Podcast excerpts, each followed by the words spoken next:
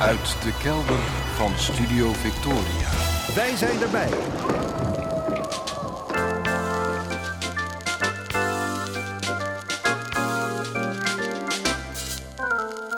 Archief Rijnmond. Oude plaatjes, curieuze opnamen, onbekende teksten en vergeten artiesten uit de regio Rijnmond. Uw archivaris Roland Vonk. Met aflevering 1204.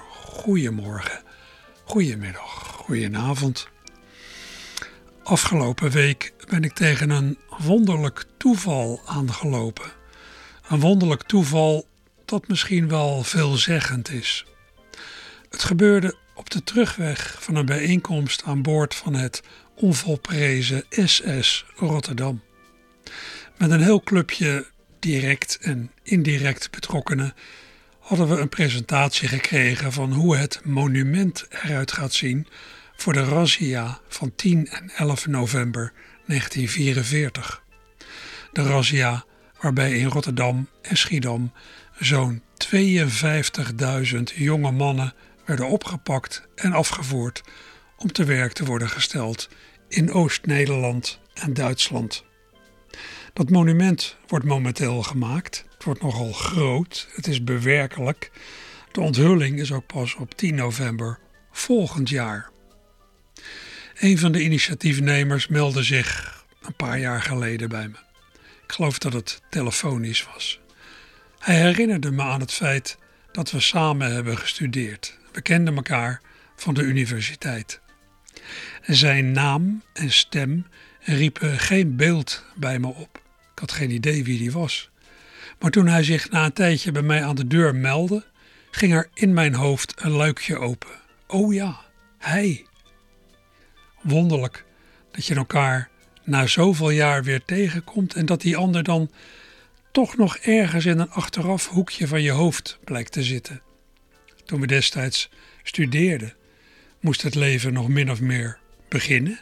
Inmiddels is hij al met pensioen en ben ik er, nou ja, althans op papier, nog maar een paar jaar van verwijderd. Die oud-studiegenoot, wiens vader in de tijd bij de razzia is opgepakt, is inmiddels helemaal in, ja, in dat deel van de oorlogsgeschiedenis gedoken en hij heeft heel wat mensen weten te mobiliseren.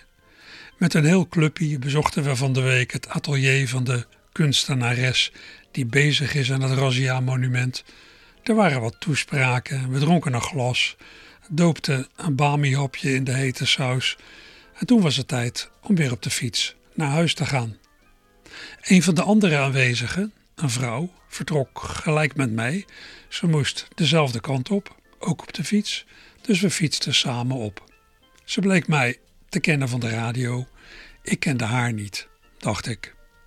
We raakten aan de praat. Hoe het zo kwam, weet ik niet meer, maar ik zei dat ik vroeger in Berkel en Roderijs heb gewoond. Oh, zei ze, ik ben in Schibroek opgegroeid. Daar ging ik naar school, kaatste ik terug. Welke school, wilde ze weten. Ik zeg, in de Fresiastraat, hoe heette die school ook weer? Oh ja, de Wilgehoek. Nou, zegt ze, daar heb ik ook op gezeten. Misschien zaten we wel bij elkaar in de klas. Ik. Maar dat betwijfel ik, want ik denk dat jij jonger bent dan ik. Ik ben van 1959. Ik ook, antwoordde de vrouw vanaf haar fiets. Hoe heet je dan? wilde ik weten. De naam die ze noemde zei me niks. Hardop denkend ging ik daarna verder met. Um, welke namen van klasgenoten kan ik me nog herinneren? Ronnie Braams. Ja, dat had ze ook bij in de klas gezeten. En uh, Tanja Merkelbach. Ja, bij haar ook. Nou ja, hoe is het mogelijk? riep ik verbaasd uit. En ik zei dat ik thuis ging kijken of ik haar kon vinden op de klassenfoto uit 1967 in een van mijn plakboeken. En daarna moest zij rechtsaf en ik rechtdoor. Het was zo'n ontmoeting die je aan het denken zet. Als we niet aan de praat waren geraakt, hadden we elkaar niet herkend als mogelijke oud-klasgenoten. Hoe vaak zou zoiets gebeuren? Dat je op straat ongezien iemand passeert die ergens eerder in je leven een rol heeft gespeeld of die nog een rol gaat spelen. Mijn vrouw heeft me verteld dat ze wel eens naast mij in het theater heeft gezeten, in de tijd dat ik haar nog niet kende. Zij kende mij wel van de radio. Daardoor wist ze het nog. Ik was daar in het theater met mijn toenmalige vrouw. Die zat aan de andere kant van mij. Je zou wel even door een gat in de tijd terug in die theaterzaal willen kijken en zachtjes in je eigen oor willen fluisteren. Niet te opzichtig kijken, maar je zit tussen je eerste en je tweede vrouw in. Of ik het geloofd zou hebben, is trouwens vers 2.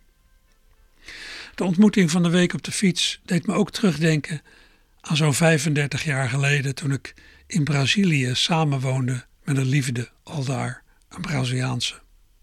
Ik had een tijdje het gevoel dat ik daar ook wel zou kunnen aarden, dat ik nou, daar ook wel voldoende nieuwe contacten zou opdoen. Dat al die relatief oppervlakkige contacten in Rotterdam inwisselbaar waren. Daar ben ik na een klein half jaar van teruggekomen. Ik ging inzien dat je iets afsnijdt als je bijna zeker weet dat je nooit meer zomaar iemand gaat tegenkomen die je nog kent van de lagere school, de middelbare school, de universiteit of uit andere fases van je leven. Al die misschien oppervlakkige ontmoetingen geven je leven een gevoel van continuïteit, denk ik, van heelheid.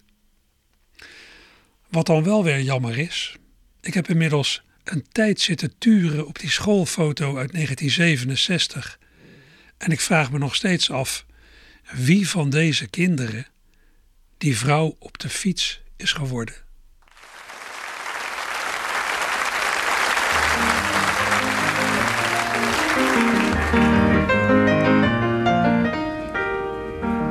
Er zat een meisje in mijn klas waar elke jongen die naar haar keek zijn zelfbeheersing bij verloor. Bij wier verschijning tranen in de ogen sprongen. Ik zelf was twee jaar lang onafgebroken smoor. Docenten dachten dat ik nooit zat op te letten. Dat zat ik wel, alleen op haar en niet de les. En verder maakte ik geen huiswerk, maar portretten. Zodoende bleef ik bijna zitten in klas 6. Zij heeft mijn tekeningen nooit te zien gekregen. Daar was ik toen te laf en te verlegen voor. Maar daardoor kreeg ik wel voor tekenen een 9. Dus dankzij haar kwam ik het eindexamen door. Toch deed het pijn dat zij me twee jaar lang negeerde. Tot ik haar niet zo lang geleden heb ontmoet. En zag dat zij in niet zo'n beste staat verkeerde. Ontzettend dik en lelijk en ik dacht net goed.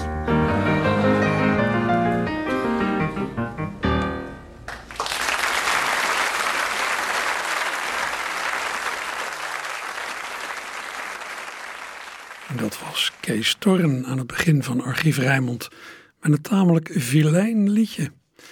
Het was een opname uit een aflevering van het tv-programma Kopspijkers uit april 2003. En ja, wat ben je geneigd te zeggen als je iemand tegenkomt die je vaag bekend voorkomt? Als je niet uitkijkt, bezig je een afgezaagde openingszin uit de relatiemarkt en dan zeg je: Zeg, ken ik jou niet ergens van?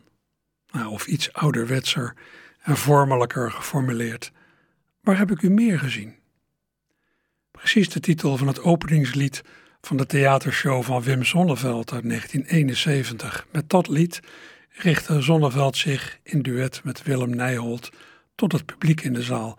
Had hij hen ook al eens gezien bij Wim Kan of bij Toon Hermans, de andere twee van de grote drie van het naoorlogse cabaret, of bij Gerard Cox en Frans Halsema, die in de tijd een zeer succesvol theaterduo vormden, of bij Paul van Vliet of zelfs Perina de Jong, die toen ook heel succesvol waren. Nou, ik ga dat openingslied draaien, plus de twee korte nummers die er meteen achteraan eh, kwamen in dat programma. Aan dat geheel zit een Rotterdams kantje. In het begeleidende orkestje, een orkestje onder leiding van Ruud Bos, spelen namelijk twee Rotterdammers. De bassist is Wim van der Stelt, Wim van der Stelt junior zou je kunnen zeggen, zoon van de gelijknamige muzikant die veel heeft opgetreden met het trio Willy de Vries. Hij is misschien wat minder bekend bij het grote publiek. Maar de saxofonist in het orkestje, ja, die heeft in Rotterdam een bijna legendarische status verworven. Piet Leblanc, of Pierre Leblanc, zoals Zonneveld hem zo meteen aankondigt. In een tweespraak, die u zo meteen daarna van Zonneveld en Nijholt hoort, gaat het over de Amsterdamse zangeres en revueartieste Louisette, die voor de oorlog vrij grote bekendheid verwierf en die vanaf de jaren tien samen was met de van oorsprong Rotterdamse componist, pianist, regisseur, acteur en revueartiest Armand Haagman.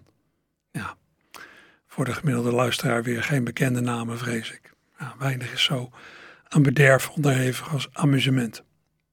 De volgende naam in die tweespraak, ja, die zal meer mensen wat zeggen, denk ik zo. Joop Doderer, de acteur die Zwiebertje speelde in de gelijknamige tv-serie.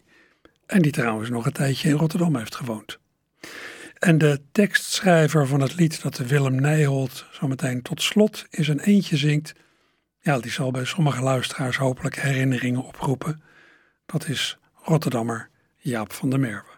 Maar we beginnen dus met Zonneveld en Nijholt.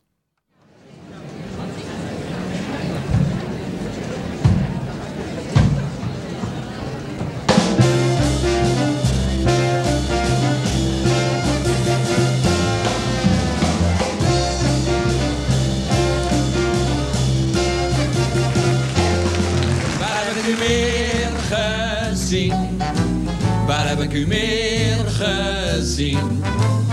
Was bij Hermans en Carré of bij die andere Wim. Het was bij Cox en Alsema of misschien bij CNA. Waar heb ik u meer gezien? Waar heb ik u meer gezien? Was het niet bij Paul van Vliet, dan was het vast bij Asperien. Waar heb ik u meer gezien? En we gaan u de muziek voorstellen. Achter de vleugel, de elektrische piano en het elektrische orgel zit Ruud Bos.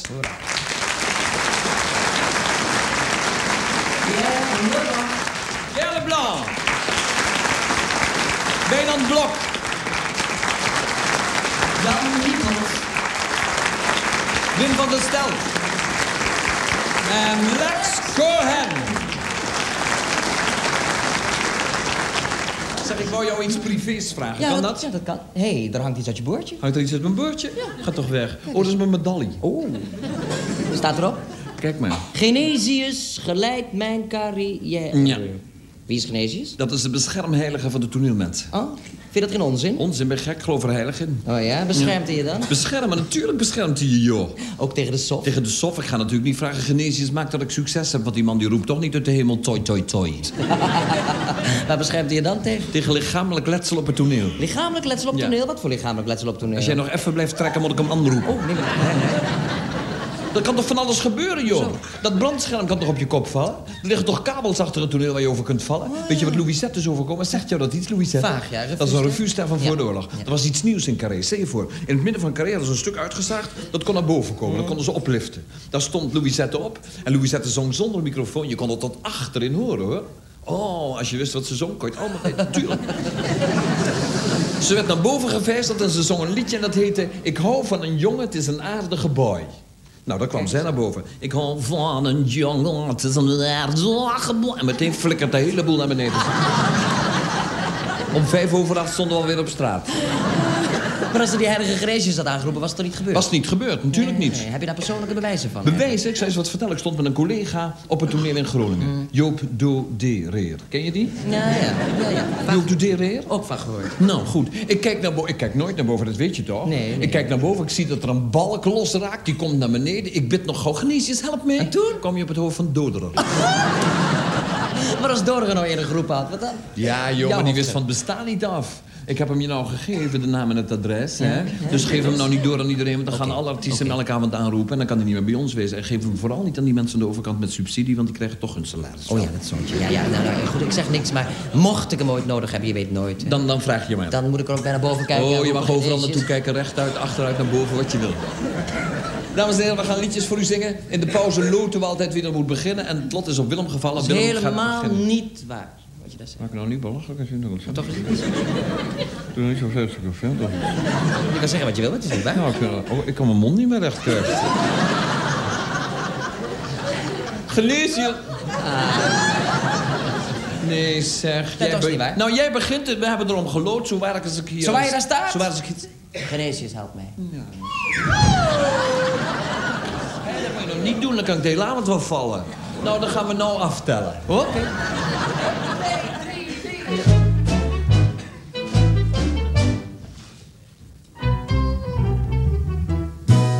Hij zou eens een kitje kolen scheppen en daalde naar de kelder van zijn huis.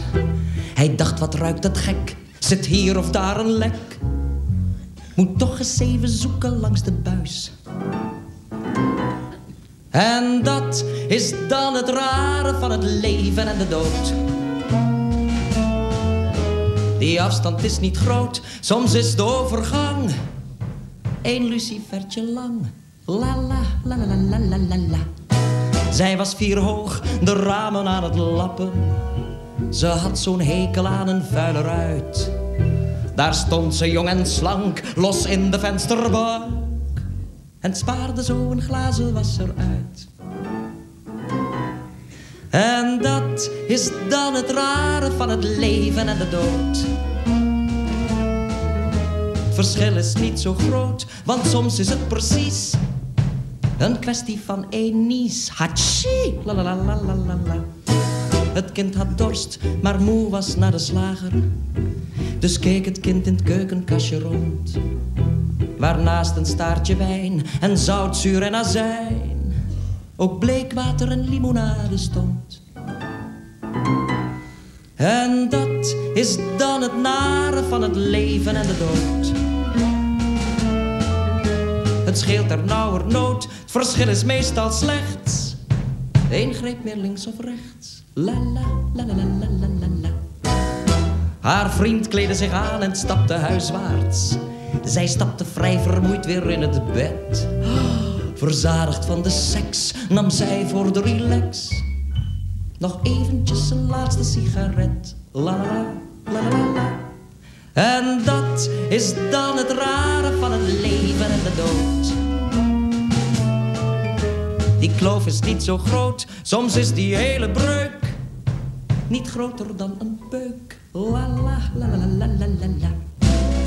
Hij miste op een haar zijn lemmernachtboot en zij haar laatste trein naar Enschede.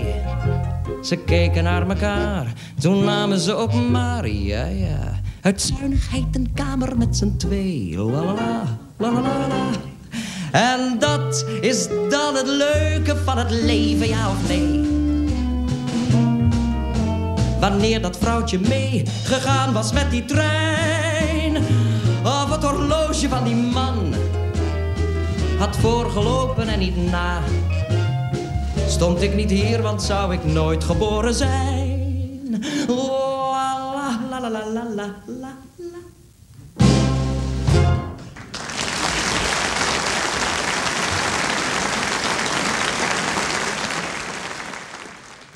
Willem Nijholt in de theatershow die Wim Sonneveld in 1971 bracht, met ook nog Corrie van Gorp erbij. En dat laatste lied was dus op tekst van Rotterdammer Jaap van der Merwe Ruud Bos, die ook het orkestje leidde, tekende voor de muziek. Toevallige ontmoetingen, ze kunnen goed uitpakken, je kan er je leven aan danken, maar ja, ook je dood. Een wandeling zou zalig zijn, remedie tegen haar zielenpijn. Ze wou liggen op het zachte mos. Hier lopen de honden los, in het Kralingse bos. Ze moest denken aan de ruzies thuis, de schreeuwende stemmen door het huis. Ze wou liggen op het zachte Hier lopen de honden los, in het Kralingse bos. De regen viel zacht op haar neer, ach bijna was het lente weer, ze wou liggen op het zachte mos. Hier lopen de honden los, in het Kralingse bos. Het was langzaam dat de avond viel en nergens zag ze een levende ziel, ze wou liggen op het zachte mos. Hier lopen de honden los, in het Kralingse bos. Op het ruisen van de bomen uit hoorde zij een onverwacht geluid. Ze wou liggen op het zachte bos.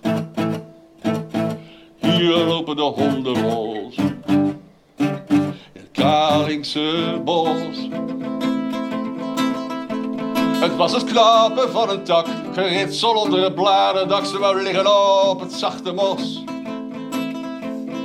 Hier lopen de honden los. Het Kralingse bos. Het was het takken van een tak, geritsel onder het bladerdak. Ze wou liggen op het zachte mos. Hier lopen de honden los. Het Kralingse bos. Ze hoorde stappen achter haar, het klonk als dreiging en gevaar. Ze wou liggen op het zachte mos. Hier lopen de honden los. Het Kralingse bos. Ze was alleen en gaf een kreet. Ze rook de geur van mannen zweet. Ze wou liggen op het zachte mos. Hier lopen de honden los. Het Kralingse bos. Het was niet eens een worsteling. Het mes brak haar verdediging. Ze wou liggen op het zachte mos. Hier lopen de honden los. Kralingse bos. Iemand deed zijn vrede wil en zij, zij lag voor eeuwig stil. Ze wou liggen op het zachte mos. Hier lopen de honden los. Het Kralingse bos. Hier lopen de honden los. Het Kralingse bos. Het Kralingse bos. Het Kralingse bos. Kralingse bos.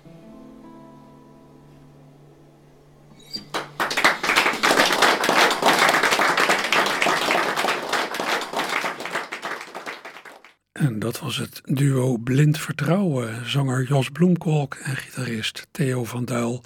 Ooit de helft van de Rotterdamse Noodweer. Een paar jaar geleden zijn ze begonnen om samen akoestisch op te treden met deels nieuw werk, zoals ja, dit lied, Kralingse Bos. Een tekst van Jos op de muziek van een oude Ierse moordballade. We hoorden een opname die ik zelf van de heren heb gemaakt bij een optreden in Zierikzee op 15 mei jongstleden. Een heuse dienstreis was dat, helemaal naar Zeeland. Afgelopen week hoefde ik minder ver voor een blik op het monument in wording voor de Rotterdamse razzia van 1944. Ik had het er in de inleiding daar straks al over.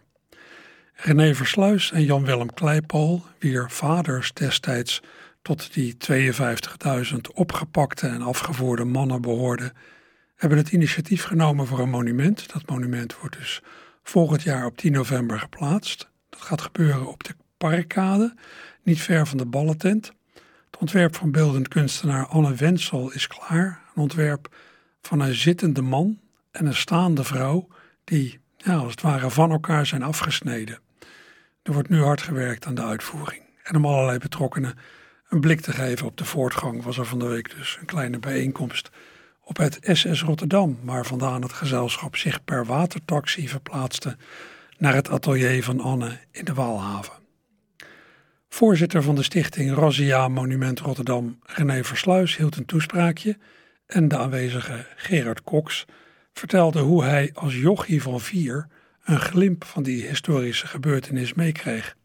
Zijn vader, ja, die eigenlijk had meegemoeten, ja, die wist met bluff uit handen van de Duitsers te blijven. Stukken van die twee toespraken heb ik voor deze gelegenheid aangekleed met opnames van liedjes die Rotterdammer Koos van Oeveren heeft geschreven over zijn razzia-ervaringen. Hij heeft, ja, zo, zoals dat zo vaak is gegaan, teksten geschreven op bekende melodieën. Nou, we gaan eerst naar Cox, die bij deze gelegenheid als enige uit eigen herinnering kon putten. En ik weet het nog, want ik was vier jaar. En ik, wij woonden op de Bree, dat is de weg naar de Kuip. En de hele middag en een stuk van de avond kwamen die mannen voorbij. Want daar zaten er ook enige duizenden werden dit, daar opgevangen. Want ze moesten natuurlijk iets doen met die mensen. En mijn vader, gek genoeg, die, er kwam zo'n soldaat naar boven. Wij woonden op de tweede verdieping. En mijn vader heeft die man gewoon weggebluft. En hoe hij dat gedaan heeft, dat, het is onbegrijpelijk. Ik hoor hem nog zeggen, alles goed, alles goed. Dat was zo'n Duitsertje, weliswaar, is ongeveer even lang als zijn geweer. En die dacht, een hoop van de mensen waren ook, van de jongens waren van de Weermacht. En die hadden iets van, nou laat maar. En, deze toevallig had, dit geluk hadden, we, hadden wij dan. De onvolprezen Roland Vonk, die, die vond natuurlijk nog weer een lied. Nou is dat lied is zes coupletten, dus dat ga ik, uh, ga ik niet doen. Maar er staan wel een paar aardige dingen in. Het is op de wijs van, uh, van Ketelbinky, maar ik ga het echt niet zingen. Op 10 november 44, een fatsoenlijk mens lag nog in bed. Werden de Rotterdamse straten geheel door moffen afgezet. En zij die naar hun werk toe gingen, waren onmiddellijk weer thuis. En hetgeen er nu stond te gebeuren, bleek door een briefje huis aan huis. Daar stond in het Hollands op te lezen. De mannen waren de sigaar. Zij moesten zich op straat begeven van 17 tot 40 jaar. Voor één dag eten medenemen, dik ondergoed en overjas tevens een deken om te slapen. En flink geschoeid kwam goed van pas. Verder gerei voor het warme eten, verdienste vijf gulden per dag. Belofte van genoeg sigaretten, al dus bezien geen grote slag. Het gezin dat thuis blijft, wordt geholpen. Dus de bezwaren van de baan, je zak met spullen op je schouders, zijn we verplicht van huis te gaan. Toen wij uit Rotterdam vertrokken, in de een of andere lekke schuit vol kakkerlakken met geweren, ging het nu snel de Maastad uit. Gelijk sardientjes in een blikkie, werden wij als een cent zo plat. En de lieve Heer liet het maar regenen, zo werd men van het lekker nat. Van slapen was er dus geen sprake van het zitten werd je pijnlijk stijf. En hij die dan nog in de drup zat, haalde een ziekte op zijn lijf. Zo kwamen wij de andere morgen, ziek en vermoeid in de hoofdstad aan. Daar konden we een beetje slapen en de wacht met zijn mitrailleur bleef staan. Dan werd warm eten uitgegeven, nou dat haalde iedereen ook graag. De eerste sleepte gauw twee porties en een deel bleef met een lege maag. Een enkeling zat zelfs te eten uit houten klomp of een blikken bus. En s'avonds kregen we nog alle een brood met een stukje twintig plus. Ten slotte ging de reis weer verder met Aken over het IJsselmeer. Met grote kieren in de luiken, waardoor de regen en de teer.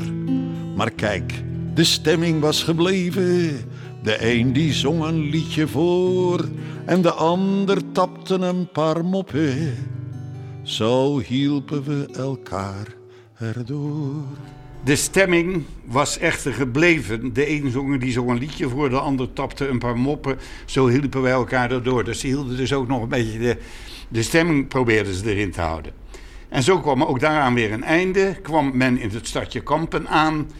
En daar zijn we door de natte sneeuwbui naar het kamp van Wezep toegegaan. Dus dat was Daarom heet het ook uh, Roland het Kampwezenblied. Kampwezenblied. Zo kwam ook daaraan weer een einde.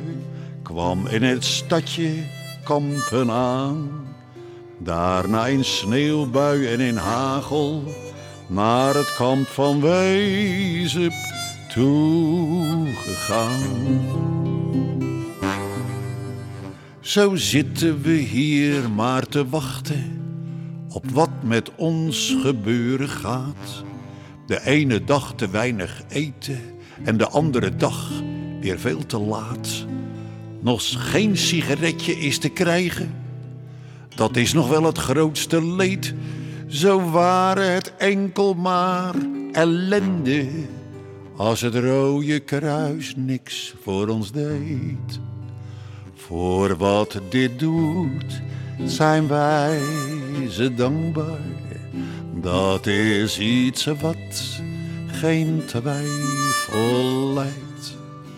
En de revanche op wat we lijden, die komt wel bij gelegenheid. Nou, vandaag gaan we dus kijken naar de, de, de kunstenares die het uh, monument gaat maken. Ik denk dat het heel erg mooi is. En dan geef ik graag het woord aan René Versluis als de initiatiefnemer en voorzitter. Um, ik kan in een eh, paar minuten, want we gaan zo uh, te scheep, niet het hele verhaal van de razzia vertellen. Maar ik heb toch een paar bijzonderheden die jullie misschien niet kennen. De grote razzia in Rotterdam was de grootste razzia in de Tweede Wereldoorlog in Europa. En dat vergeten we als mensen. Is echt, de massaliteit is echt enorm. Wat uh, wij uh, Jan Willem en ik ook ontdekt hebben in de afgelopen tijd, is dat die razzia niet gericht was zozeer op de arbeidsinzats om in Duitsland te werken. Maar ze wilden gewoon eigenlijk, omdat de geallieerden aan het oprukken waren vanuit het zuiden, alle 600.000 mannen die nog in een bezette gebied waren, die uh, zouden kunnen schieten als de Engelsen of Amerikanen wapens dropten en in de rug zouden aanvallen, daar werden ze doodsbang van. Dus het plan was, niet vanuit Duitsland stuur mannen, maar de opperbevelhebber uh, van Nederland, die heeft gezegd, we beginnen in Rotterdam, al die mannen allemaal weg, want het is allemaal levensgevaarlijk. En toen is dus eigenlijk onder de mond van die arbeidsinzats, zijn die mannen afgevoerd.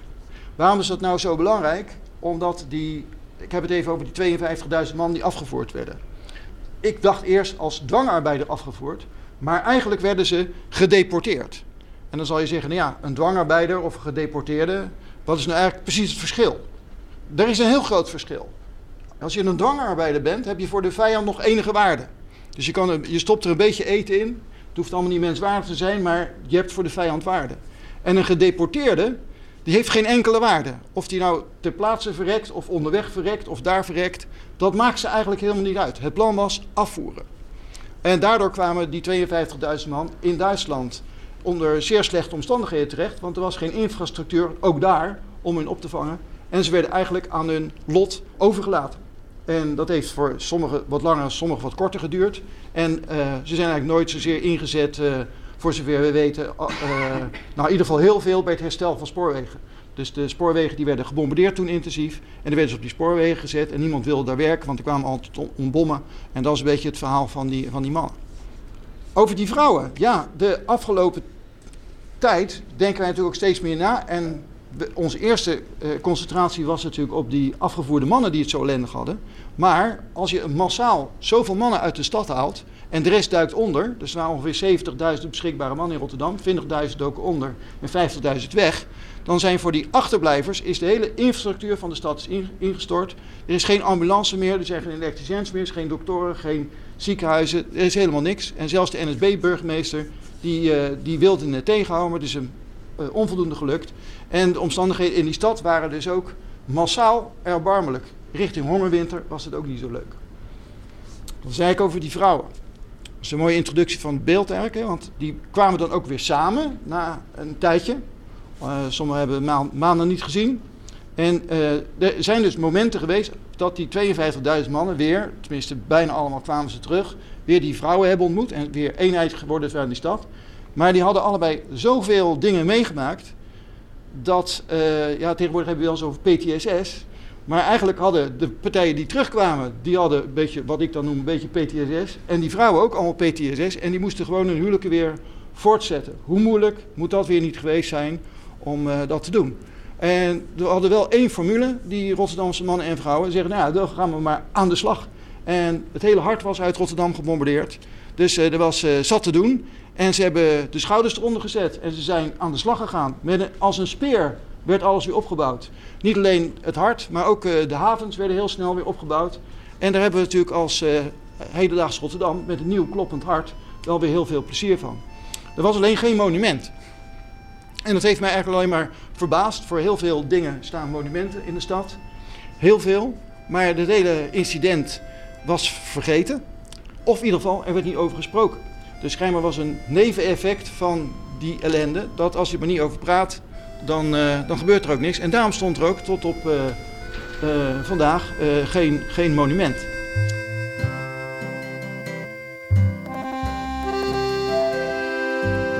Moesten hier gaan werken, door dwang hiertoe verplicht.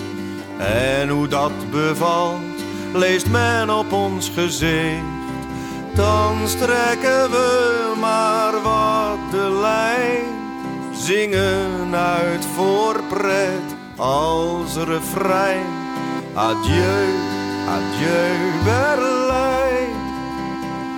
Adieu, adieu Berlijn. Hopen echter alle op het eind van deze tijd. Dat huidig oorlogsbaantje zijn we toch liever kwijt. Als het eens zover mogen zijn, jubelen we op het afscheidsfestijn. Adieu, adieu Berlijn. Adieu, adieu Berlijn. Straalt het zilveren maantje zo op de aarde neer constateert het plotseling, daar komt de Tommy weer. Ik groet je maar vast, mijn schoon Berlijn. Wellicht zal je er straks niet meer zijn. Adieu, adieu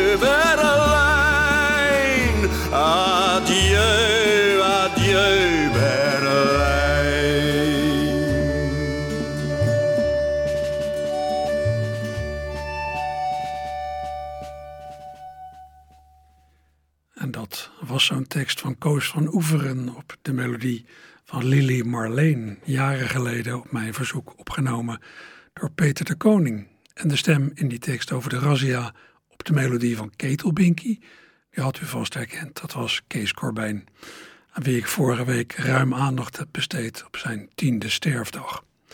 Peter de Koning zie ik binnenkort vrij uitgebreid weer, aangezien hij nog veel meer liedjes over de razzia gaat zingen tijdens een bijzondere avond in Kantine Walhalla op 10 november. In de loop der jaren heb ik iets van 30 liedjes verzameld, die direct of indirect gaan over die razzia van 44. Veel ervan, de meeste, zijn van de hand van Daan Hoijkaas. En een heel stel van die liedjes krijgt een uitvoering door Peter de Koning bij het trio De Flamingo's plus pianist Erik de Reus tijdens een speciale avond van het Walhalla van de muzikale Vodderman. Een avond die ik uh, zelf aan elkaar praat in dus kantine Walhalla. Ik heb eerder drie van zulke, van zulke soort avonden gedaan met andere thema's. En toen was het in de kleine Walhalla. Voor dit onderwerp staan we in de kantine met meer plek. De bedoeling is om volgend jaar, rond de daadwerkelijke onthulling van het Razzia-monument, meerdere keren zo'n avond op te tuigen in Rotterdam en in Amersfoort, dat ook met die Razzia te maken heeft. Het programma van komende 10 november is een soort voorproefje, maar we proberen wel het hele verhaal in vogelvlucht te duiden, mede aan de hand van al die liedjes. En ik moet zeggen, in de voorbereiding lees ik nu al allerlei dingen die ik helemaal niet wist. Nou, dat was dus uh, de dienstreis naar het SS Rotterdam afgelopen week. Ik heb nog een dienstreis gemaakt, ook weer niet ver van huis. Daarvoor hoefde ik alleen maar naar de Veerhaven voor de viering van het 150-jarige bestaan van de Nieuwe Waterweg. De Nieuwe Waterweg, ja, de directe verbinding van Rotterdam met zee. Die is 150 jaar geleden aangelegd naar een plan van ingenieur Pieter Kaland, 150 jaar geleden, dat is 1872. Het vieren van 150 jaar Nieuwe Waterweg ging gisteren gepaard met het uitzwaaien van de passagiers van een historische bootreis. Misschien heeft u dat op de site van Rijnmond wel gezien, allemaal mensen met witte zakdoekjes langs de kant. Er was ook een serie optredetjes en er werd een nieuw lied gepresenteerd over de Nieuwe Waterweg op tekst van Rien Vroegendewij en met muziek van Mike Baudet. Rien Vroegendewij heeft eerder dit jaar een tekst geschreven over die Nieuwe Waterweg. Ja, een gedicht eigenlijk. Mike heeft dat gedicht tot een lied gekneed. Dat alles met als plan om het resultaat uit te voeren bij de feestelijkheden van 150 jaar Nieuwe Waterweg. Nou, Mike zelf kon niet op die dag, gisteren, dus daarvoor moest iemand anders worden gezocht. Die is ook gevonden, daar kom ik zo bij. Eerst naar het gedicht van Rien en wat Mike daar thuis aan de piano van heeft gebrouwen bij wijze van demo. Na de presentatie van het lied gistermiddag heb ik Rien zijn gedicht even laten voordragen voor de microfoon. Aansluitend hoort u dan de demo van Mike Baudet. Die heeft hij zelf opgenomen thuis met beperkte geluidskwaliteit. Ik heb er nog een beetje opgekrikt. Ja, beter dan dit kreeg ik hem niet. Het is maar even om er een indruk van te krijgen. Eerst Rien en dan Mike. Nieuwe Waterweg. De kassen verzilveren het groene land voorbij de laatste stad, de laatste plek. Hier eindigt een gebied, een levensband. De ferry ligt op stroom, klaar voor vertrek. Van Rotterdam tot aan de hoek stroomt de nieuwe waterweg. Waterweg, o waterweg, waterweg naar zee. Sloepen, roeiers, slepers varen heen en weer. Olietankers, zeekastelen, trollers en zo meer. Het zeegat in, het zeegat uit. En iedereen vaart mee op die nieuwe waterweg, waterweg naar zee. De pier waarop de golven eeuwig breken, maakt als een hand in het water uitgestrekt een nieuw gebaar voor wie was uitgeweken en thuiskomt, een groet voor wie vertrekt. Een meeuw schrijft eenzaam aan het zwerk zijn tekens van komen en gaan. Licht strijkt over de landstreek met een watermerk dat aan de kust naar binnen wenkt en wijkt. Van Rotterdam tot aan de hoek stroomt de nieuwe waterweg. Waterweg, o waterweg, waterweg naar zee. Sloepen, roeiers, slepers varen heen en weer. Olietankers, zeekastelen, trollers en zo meer. Het zeegat in, het zeegat uit. En iedereen vaart mee op die nieuwe waterweg, waterweg naar zee. De kassen verzilveren het groene land. Voorbij de laatste stad, de laatste plek. Hier eindigt een gebied, een levensband. De ferry ligt op stroom, klaar voor vertrek. Van Rotterdam tot aan de hoek stroomt de nieuwe waterweg. Waterweg, oh waterweg, waterweg naar zee. Sloepen, roeiers, slepers varen heen en weer.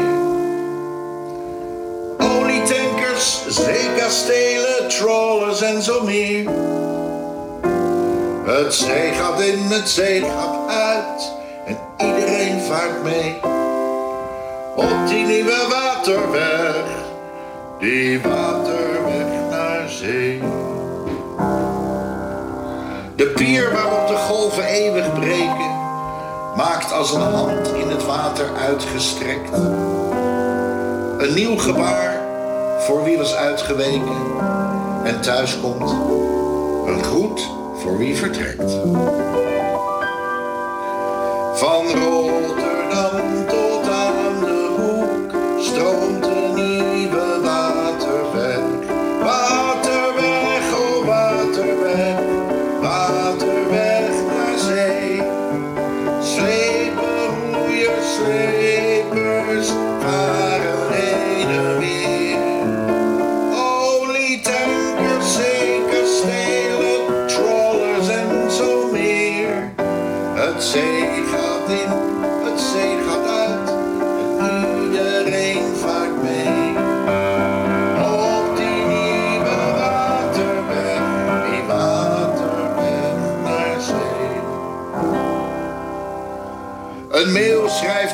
eenzaam aan het zwerk.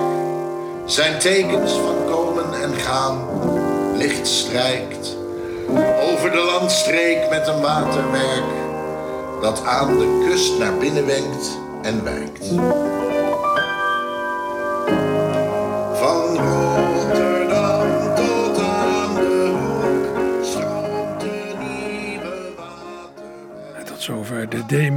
Mike Baudet maakte van het lied dat hij heeft geboetseerd van die tekst van Rien Vroegende Wij.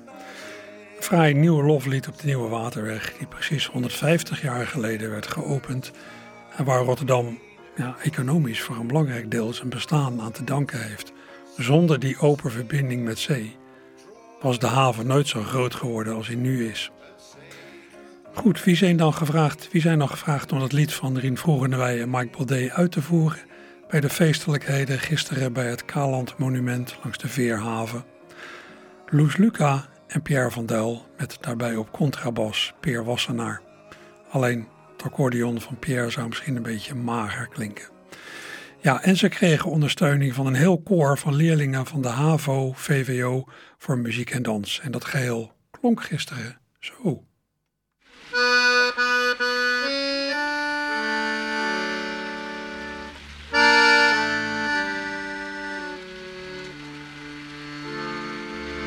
De kassen verzilveren het groene land.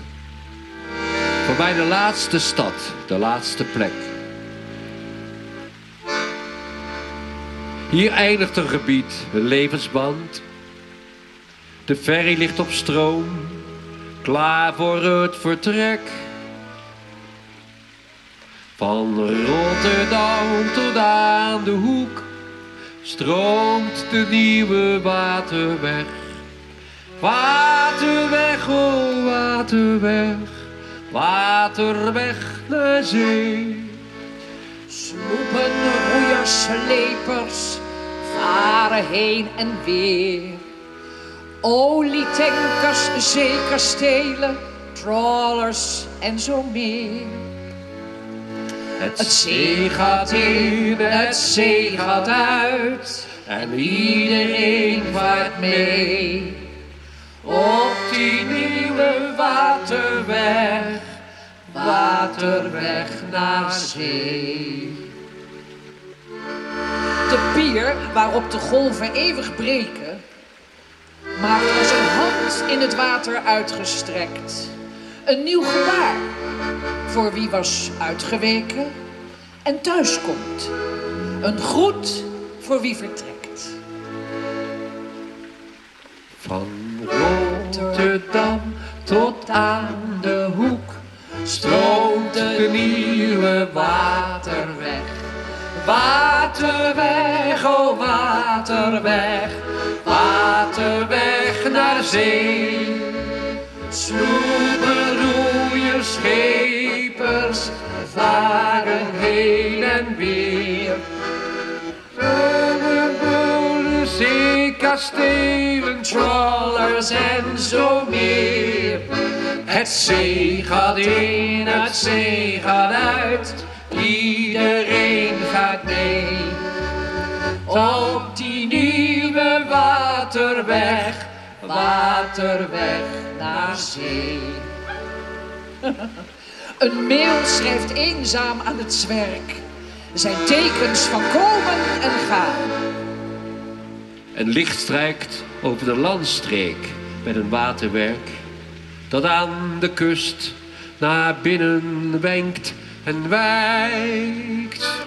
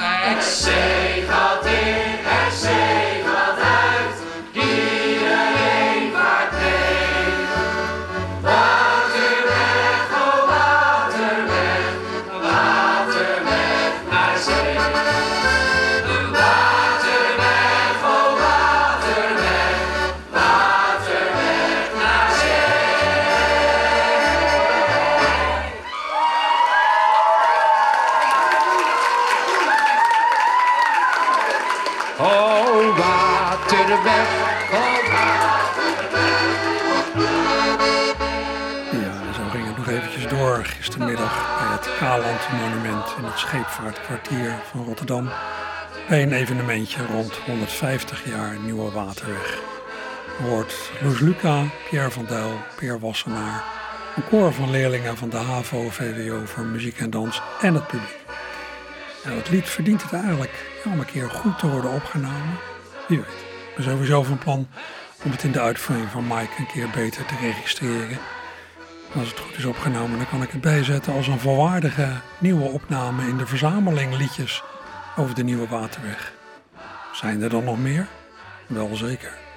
En die ga ik volgende week draaien, want voor vandaag heb ik daar geen tijd meer voor. Tot zover Archief Rijnmond voor vandaag. Zometeen beklim ik de trappen naar het opkamertje. Hopelijk gaat u mee.